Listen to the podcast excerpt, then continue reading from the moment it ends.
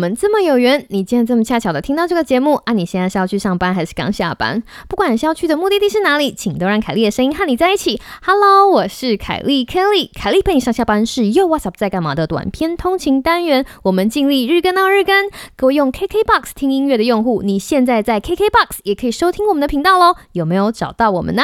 喜欢这个单元的话，请千万记得在 KKBOX 订阅我们的频道，还有请写信给我们，让我们为彼此鼓励加打气哦。Thank you.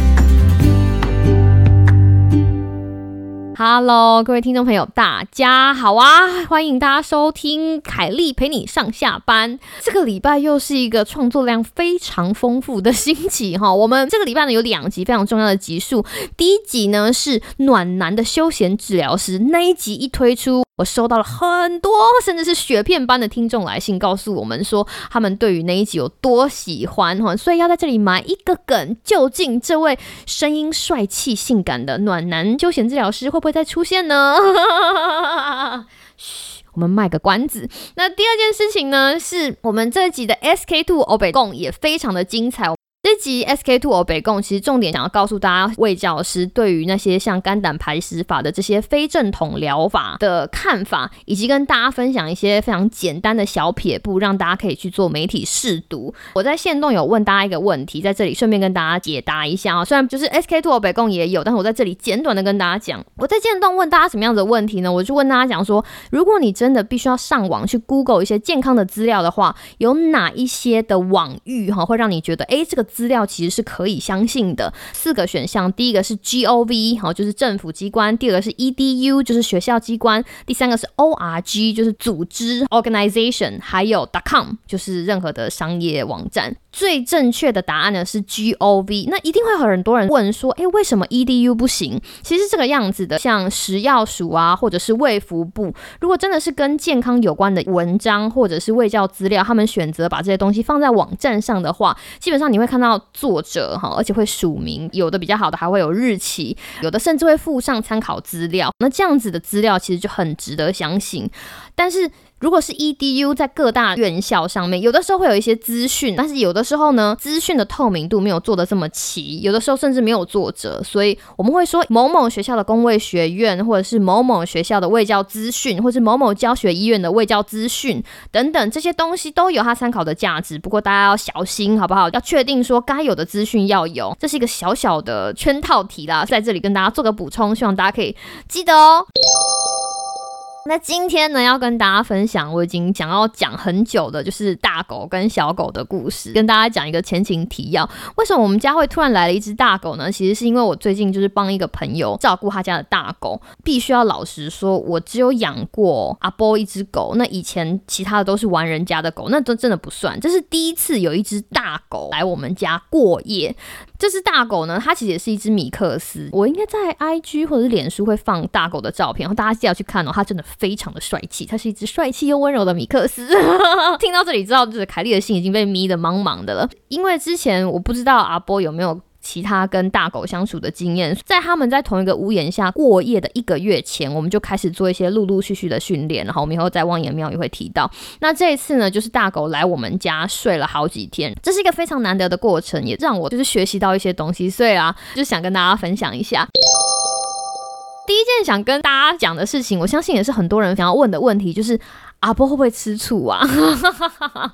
阿波是我的狗女儿，我刚开始不知道她会不会吃醋，但是后来我发现其实会耶。哈，为什么我一刚开始会对她有这样的信心呢？就要从收容所跟我见到第一面开始说起。那个时候有两只米格鲁的米克斯，这两只其实个性迥异。那除了阿波真的颜色非常锐利，跑去巴结我妈之外，其实另外一只米格鲁的米克斯也非常可爱。当时因为碍于经济，而且本身的能力，我跟我蛙鱼的能力，我们没有办法两只都要。可是其实可以很明显的发现，Clyde，我们叫阿来好了，阿来，阿来呢，他就是非常粘人的类型，你走到哪里会跟到哪里的那一种。但是阿波不是，阿波就非常的独立，自己想做什么事情就做什么事情。他有多做自己呢？想要钻你棉被跟你一起睡，他就钻，觉得好像有点太暖了，他要起来就是要起来。晚上不管你在跟他玩啊怎么样，他大概到了九点半十点就会想去睡。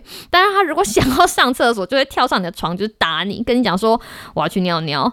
他就是一个非常傲娇的孩子。我一直在想，会不会有可能阿波也会吃醋，所以我就事先询问了我一个非常要好而且有三只猫女儿的朋友。没错，你们猜对了，就是山姆。我就问 Sam 说：“哎哎哎，你家有三只猫咪，那如果我家有两只狗，你觉得阿波会吃醋吗？你觉得要怎么样照顾到就是大狗跟小狗的心情呢？”然后山姆就冷冷的讲说：“哎呦，你真的是很不了解，本来就是如果你有多余一个的小孩，你一定会偏心的，就是反正会有其他两只，就是很笨呐。”白德威要跟大家讲，就是山姆非常非常偏心他们家的白白，因为他觉得她是他的乖女儿，而且她有长脑袋。你知道，听了山姆那个没有用的建议之后，我开始认真的思考，然后一边观察他们两个。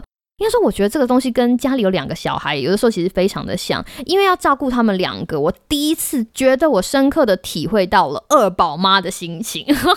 当家里没有大狗的时候，阿波就是家里的注目中心。比如说吃牛肉，也就他一个人要吃牛肉，要玩，要刷牙，或者甚至有的时候会跟他讲床前故事，或者是帮他摸他的肚脐，什么时间都是他一个的。但是当今天有另外一只大狗要照顾的时候，首当其冲的就是他获得妈妈、爸爸全。全心全意专注的时间就被挤压了。吃饱饭，大狗其实躺在他的狗床上，然后阿波也躺在他的狗床上。我那个时候就在想说，狗狗都很喜欢摸摸我，如果要摸摸它们，是不是应该要公平？出于这样子的心态，我就先走到阿波那里。不过有趣的事情来了，我走向他，他虽然表情非常的冷静，跟他尾巴就是一直疯狂的拍打那个狗床，所以大家就会听到这样，就是这样。当我靠近他的时候，就会听到。飘飘飘的声音非常的好笑，就是他表情是很冷静的在看着你在做什么，但是其实他内心里面看到你走近，他还是会非常开心。所以试想，如果在当下的情况，觉得说啊，我们家阿波就是你知道很傲娇啊，他就是不介意，他很独立，然后就直接走到大狗那里，然后帮大狗摸摸，然后跟大狗讲故事。你想想看，他的小小心灵是不是在那一瞬间应该也是会受伤一点点？所以后来解决方法就是把他们两个的狗床都拉得很近，然后我就坐在中间，用手摸大狗，左手摸阿波，就是这样，就是尽我的能力，然后做到公平。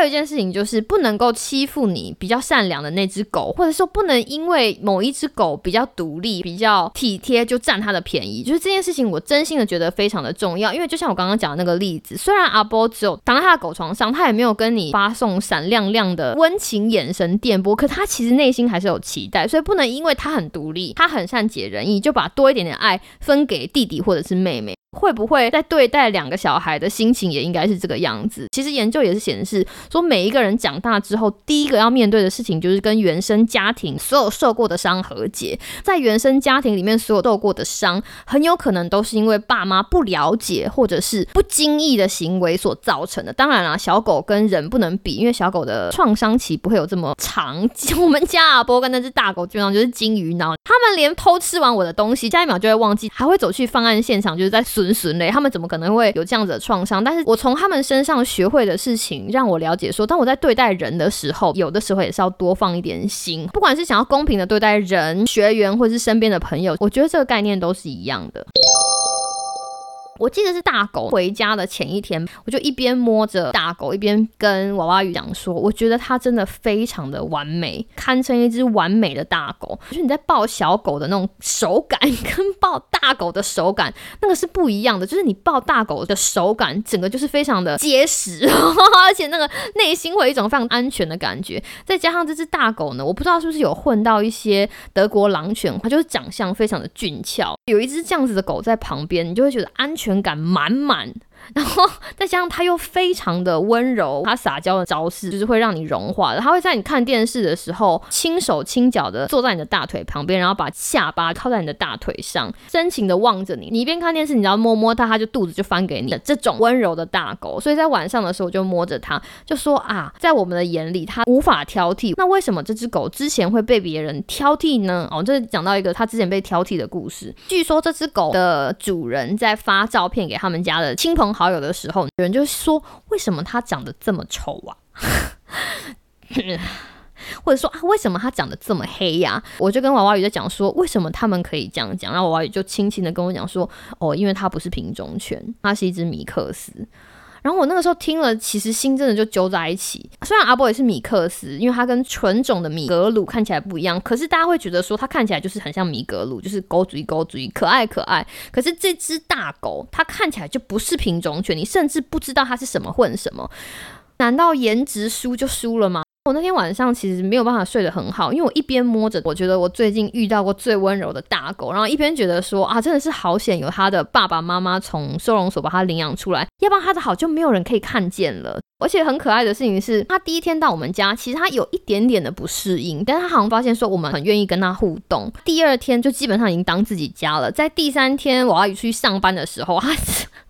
不，我不骗你，他已经坐在门口哭了。就是为什么你要去上班？他们之间的那个情感连接已经建立起来了，所以它是一只非常亲人、非常可爱、非常温柔的狗。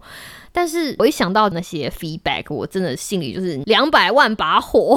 这是一个以貌取人的世界，不应该说，这难道就是一个以貌取狗的世界吗？很不幸的是。就像暖男休闲治疗师那一集提到的，很多事情你真的没有试过，你真的不会知道它到底是什么样子的感觉。就像我从来没有养过大狗，我完全不知道大狗可以给我的安全感跟那种亲密的感觉会这么不一样。甚至我觉得未来也不会排斥养大狗，如果我有这个能力的话哦，真的哦。相对来说，如果大家从电视上面或者从网络新媒体看到那些照片都是品种犬，你可能不会了解到说这世界上有这么棒的米克斯。对，我知道这件事情非常难。我真心的，我觉得真的非常难，因为你没有接触过、拥有过，真的没有办法想象拥有一只米克斯会有多么幸福。我也没有办法，一直到我碰到了这只大狗，所以我觉得它教会了我很多事情，打开我心中的那个窗户。你就在这些狗狗身上看到人类有多么的渺小，然后这些狗狗可以给我们这么多、这么多的爱。你跟人相处还觉得它好辛苦哦，同事啊态度不好啊，学员呐就是死不长进啊。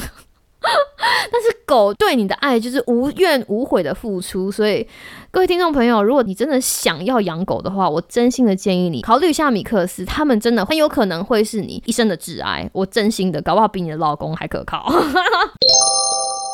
我真的觉得，我在这两只小狗与大狗身上学会的东西，就是更尊重每一个人的不同，然后因应他们的不同，给予他们相对的尊重。其实真的就是这个样子。它的主人非常 nice，它的主人一直很感谢我们，就是这几天收留它。但是其实我觉得获得的更多的是我们，就是我跟娃娃鱼。